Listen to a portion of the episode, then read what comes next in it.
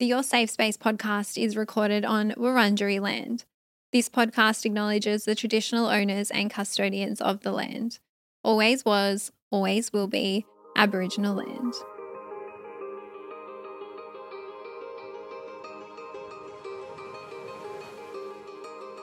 Welcome to Your Safe Space, the podcast. I'm your host, Adele Marie, and this podcast is here for you.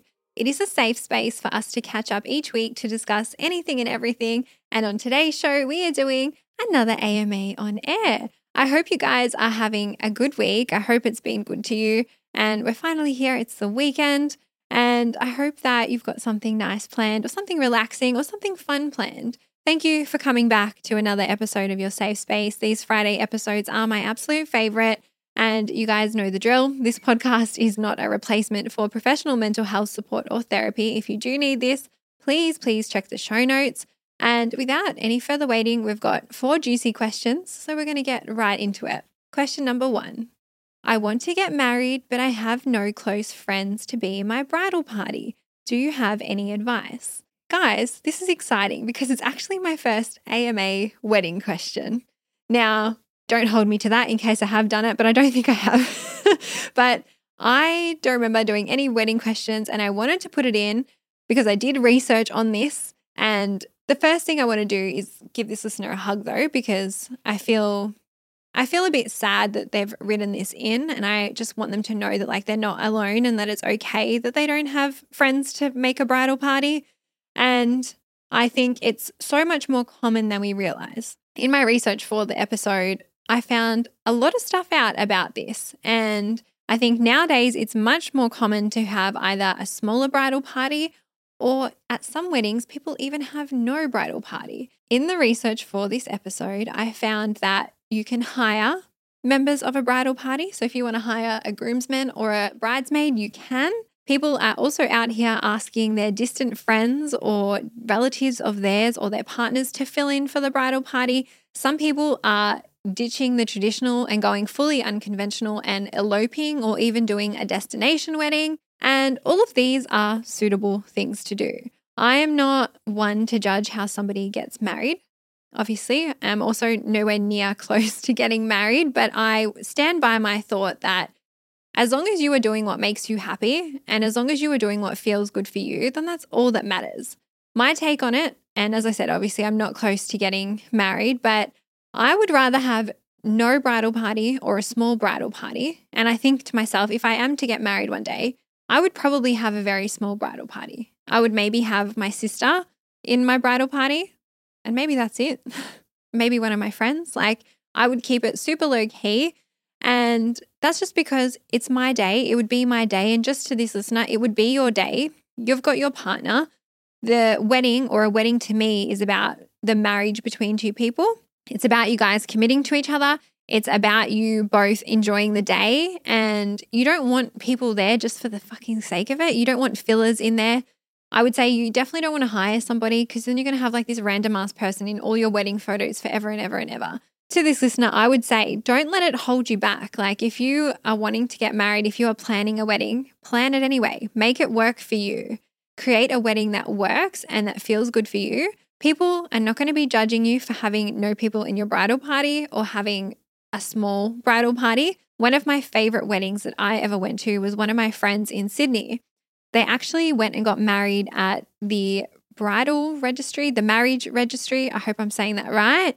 And they literally just went themselves, the two of them, and I think the celebrant, they went and took photos there, they signed their certificates, and then they came back to the venue and we had a party. They didn't have any bridesmaids, they didn't have any groomsmen. It was just them two. And the photos, firstly, from that day are just so iconic. And the memories that I have from that day are so beautiful. And that's one of my favorite weddings that I've ever gone to. And as I said, there wasn't any more than just the couple that got married. And it was so beautiful. I truly don't think that people would be judging you if it was your wedding and you had something like that. None of us went to that wedding that I just spoke about and afterwards thought to ourselves how weird that was. We all had a really great time. It's one of my favorite memories forever. What I would love is if we actually have any Your Safe Space community members in the Facebook group to go to the post for this episode and let us know if you have been married and you had either no bridal party or a small bridal party, I'm talking like maybe one person in your bridal party. I'll say two, no, one, let's call it one, one person in your bridal party on either side. And drop a comment in the thread for this post. Tell us if you loved it. Tell us if you made that call and it was the best thing that you did. I would love us to give some evidence to this listener to give her some comfort. And yeah, come in the group and do that for us. Moving on to question number two. And this one is a juicy one. And I was very excited to put it in. How to see past your boyfriend having a high body count when you have only been with him. For everybody playing along and listening, body count refers to how many people someone has slept with. Back in the day, it used to refer to, it was like a gaming term uh, that gamers would use to uh, determine how many people they had killed in a game. So that would be the body count. But now it refers to how many people someone has slept with on TikTok. Hashtag body count has 286 million views. And it blows my mind because how many people someone has slept with really shouldn't be a big deal. And I'm not going to be giving you averages. I'm not going to be telling you how many people you or your partner should have slept with. Obviously, we are humans, and I think we love to compare. And at the root of this, we are just trying to compare. And I think the fascination with body counts is rooted in comparison. I don't think it's healthy because it's a game of judgment. And I think there's a lot of stigma still associated with this. Now, I know the stigma is actually not coming out in this question, but in society, generally, if you're a guy and your number is too low, it's often looked at as embarrassing and you're not experienced enough. But for girls, there's a lot of stigma and slut shaming if their number is high. And I really wish I polled you guys for this episode. I got this question last night in the AMA, and I think I might poll you on the Instagram after it comes out because I want to know, firstly, how many of us keep track of our body count? And if we also care how many people someone has slept with. And I would also love to know our ages because I think when I was younger, I maybe cared more than what I do now. Obviously, this listener does care, and I'm assuming she cares because she might be comparing the interactions her boyfriend has had with other people to the interactions that she's having with her boyfriend. To this listener, I know it might be hurtful, and I know you might be potentially making it mean something about you. But at the end of the day, what I want to say to you is that your boyfriend is with you now. He's in a relationship with you now. He's with you now what he did before you were together really is none of your business. And I know this might be tough love, but it doesn't have to hurt you and you don't need to compare and it shouldn't have a ruling on your current relationship now or how much he loves you or how much he cares for you. I think if he's with you now and he's treating you well and other elements of the relationship are going good, then potentially this might be like an inside job or a thing that you have to work through or process or let go. As I said, I personally, right now, couldn't care less about body count. And I think the older you get, the less that you care. At 18 or 19 versus like 30, I can definitely see the difference in myself. I remember in high school, my high school boyfriend, the person I lost my virginity to, and even virginity, I would love to unpack that concept on another podcast episode. But I remember he had slept with so many more people than what I had. And I was really self conscious of that. But looking back now at 30, I would think to myself, obviously, I know that anyone I'm having sex with at this age, especially if they're older than me, probably has a high body count. And I'm more worried about their emotional baggage and things like how they treat women and if they go to therapy or if they're self aware versus how many people they've actually slept with. So for me, I don't really care and it's like a non issue. In the past, I've only ever had one ex ask me what my body count was, and it was my most recent ex. And when he asked me, we had literally like just had sex and we were in bed, and I was like, Are you for fucking real? And I was like, Are we really going to have this conversation right now? And I have no shame about it. So I was like very honest, and I assume he was very honest. And we had like a very honest chat about it. And it wasn't, there wasn't any slut shaming, there wasn't any judgment he was asking, I think, out of curiosity. And I think to myself, I personally wouldn't ask that question because, again, it's like a non issue to me. But I think it just speaks to a bigger thing where I think, yes, body count doesn't and shouldn't really matter. And you can have a healthy relationship no matter how many little or many people you have slept with or your partner has slept with. As I said before, there are a million more things that are more important than the number of people that somebody has slept with. What their character is like, what their integrity is like, what their honesty is like, how they treat people, how their humor is, how they make you feel.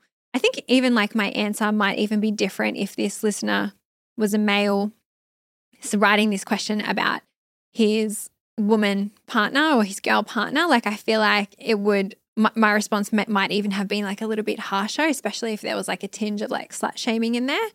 But I really want to say good luck to this listener. I know it sounds like you might be super young just by the way you wrote the question. And I know it can seem quite consuming or overwhelming, but I promise you it doesn't have to mean anything bad about you. And I promise it doesn't have to mean anything bad about the relationship. And I am wishing you lots of luck. I will, as I said, put up a poll after this story because I want to know how this question lands with the community. And I like to think we have come a long way as society. But I still think there is a lot of like stigma and stuff that exists around the issue or the term body count. Our next question change of pace. It's a breakup question. I'm newly single at the age of 28 and I feel like I'm running out of time. Do you have any advice? Another hug for this listener. It is really hard to go through a breakup, especially I'm going to say later in life. I'm going to say you're not late in life, by the way. 28 is still very young, very, very young. But I think there is something that happens when you do have a breakup later in your 20s or in your early 30s or even in your late 30s where you maybe thought that this relationship was your forever relationship. You maybe thought that this was end game. And then all of a sudden it's not. Your feelings in this are totally valid. Your feelings in this are totally normal. Your feelings in this are part of going through a breakup. And I think when you experience a breakup later in life, this is something that most of us tend to go through. And I even had this in my last breakup.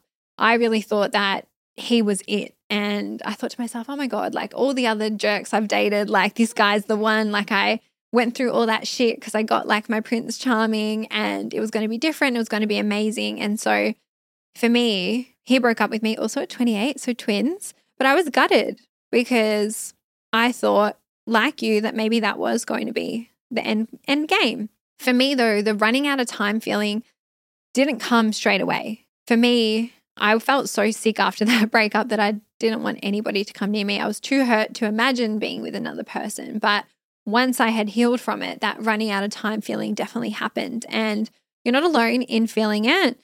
And I think it speaks to something. And we see it all the time. I think if you look at someone going through a breakup at 20 years old versus somebody experiencing a divorce at 50 years old, you can obviously see the older that you get, the less time that you have to potentially find love again. And so at 28, I want to say to this listener, you are so fucking young. You have so much time. I know I'm only two years older than you. And yes, I made a podcast episode about getting older not that long ago, but I'm at peace with it now. I'll have you know. You have so much time, and I cannot stress it enough how much time you have. You don't know if you could meet your forever person next week. You don't know if you can meet your forever person in three years from now. Your life could look very different in five years from now, and we really don't know what the future holds. And so, with this listener, I really just encourage you to stop fixating on how much time you think you have left, right? Practice staying here and living and enjoying in the moment now. And really make sure you work on that because what I worry about when I read this question is you ending up in the wrong relationship or settling for somebody out of fear that you're running out of time or fear that you need to be with someone by a certain age. It is much better to be single. It is much better to be by yourself than rushing into the relationship with the wrong person or partnering up with somebody because you're turning 29 or turning 30.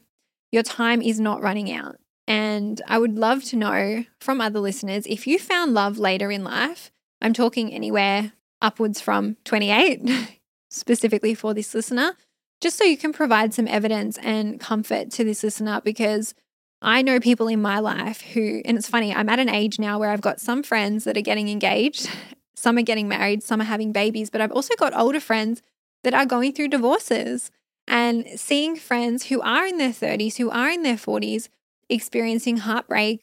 Again, also probably feeling like their time is running out. But I'm so sure we have listeners, and I don't know if we've got 60 year old listeners of your safe space, but we might know somebody who met their partner later in life. And I think time is a blessing. Hopefully, we all live a long life, as I always say, but we aren't running out of it. We're right on time. Our path is exactly where we need to be. This listener, your path is exactly where you need to be. Okay. I'm curious to know from you guys, though, if you have any stories that we can share. And on to our last question. One of my favorite ones, I think, ever. If you have woken up a bit flat, how do you go about perking yourself up for the day? And this is a question that I've definitely wanted to put in for a little while because I can relate. And I think it's totally normal to have some days where you're waking up and you're not feeling the vibe. And for me, I noticed that particularly during winter. And if you live in Melbourne, you know exactly what I'm talking about. It's very cold, it's very dark, no one wants to get out of bed. And I also feel it a lot around that time of the month. So there's a day or two right before I get my period. It's like the day or two before where I'm just like, can't be fucked with life, can't be fucked with the world. I don't want to get out of bed. I feel like I'm a bit of a seasoned professional around navigating this now. So I'm going to give you my tips. I will say we also had a podcast episode. It was a very early one that I put out about how to have a bad day, essentially. And go back and listen to that if you need it. But my tips for this listener is the first one know that it's okay to have a day like this. Some days are going to be harder than the others, and that's okay. Literally just allow yourself a moment to wallow. Allow yourself that. I always say there's no need to rush feeling good or to force yourself to feel happy. We don't do that on this podcast. Just let yourself exist in that feeling. Give yourself I don't know, five to 10 minutes just to lay there and just, ugh. And then, secondly, get yourself out of bed. And I know the urge to lie in bed all day is so real, but I personally get up and I make my bed because that gives me a quick sense of like productivity and like a quick sense of accomplishment. Because look, I made my bed even though I didn't fucking want to. And I do this because I know from my past it is better to do that than sit in bed and literally rot all day. And if I sit in bed and rot all day, then usually I feel a lot worse. And sometimes that can then make the bad day turn into two bad days. And so I get out and I make the bed. And then thirdly, I move my body. Now, for me, this usually looks like the gym or a walk, but some mornings that might even be too much for me.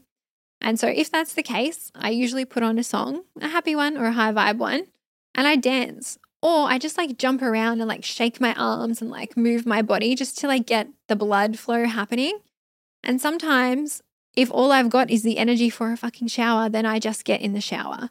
It is anything to get your blood flowing and anything to just start that movement. And I promise you, no matter how small or little it is, you will actually feel better once you get that blood flowing. The next thing I do, so my fourth tip is to journal. And I try to journal most days. I'm not a perfect journaler. I don't journal every single day, but on a day where I'm like fucking fighting for my life, I definitely need to. And it's just so I can check in and I can see what's coming up, where is this coming from. Sometimes recognizing the source while I do that helps me move through it and process it a little bit faster. The other thing I like to do if you don't want to journal is just do like a quick body scan. And sometimes I just like to think from like my head down to my, sorry, I'm closing my eyes right now, down to my toes. And I just scan my whole body and I just think to myself, are there any areas that are like feeling like strained or feeling like pain? And sometimes even that can just bring some like mindfulness to me and make me feel a little bit better as well. That's if you can't be fucked actually writing the journal. And then my last tip, the last thing I do is I take the day easier. And I look at my calendar, I see what can I not do today that's stressing me out? What can I push to tomorrow or push to another day that I'm feeling really good? And what can I take off my plate? It's only doing what I feel like is enough and what I feel like I can handle. And reminding myself that this experience is super normal. Low feelings are very temporary and they will pass, especially if it's just like the odd morning. And I try to just allow myself to experience it because I know it will pass again.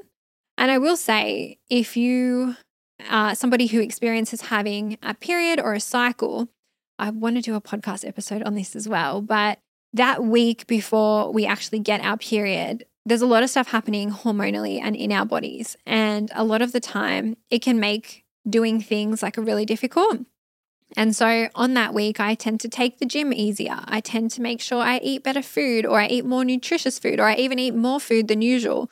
I try not to do like bulk of my work on that week. If I don't have brand deals to film, I won't film it. If I can get ahead on my YouTube videos, I'll try to do that. If I can plan my podcast episodes before that week, I'll try to do that as well, just so I can take the workload off that week. There's something to be said there, or something that I think works there with working with your cycle, especially if you are someone who suffers with it like I do. But the other thing I want to say is if you are feeling these low mornings more frequently and it's impacting your ability to function on a daily basis and get through the days, then please check in with a mental health professional because sometimes that can be like a signal that something else is going on and you might need a little bit of extra help, and that's okay as well.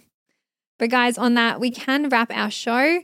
If you are not already, please follow us on Instagram, your safe space pod. Mine is at Adele Marie. Come over, join us. I'm going to put up some polls, especially about the body count, because I'm fucking curious. But please also join our beautiful Facebook group. It is amazing. We have beautiful posts every day. We have the best people in there. Come and join us. And if you haven't, leave us a review on Apple and a rating on Spotify. I always say it, but it helps this little independent podcast stay independent. And yeah, helps me more than you know. So thank you guys. Keep an eye out for our beautiful episode dropping on Sunday. We have a guest episode, and I'm so excited for you to hear it. It's amazing, one of my favorite episodes I've ever recorded. And I can't wait for you to get that in your ears. I'll see you then. Bye, guys.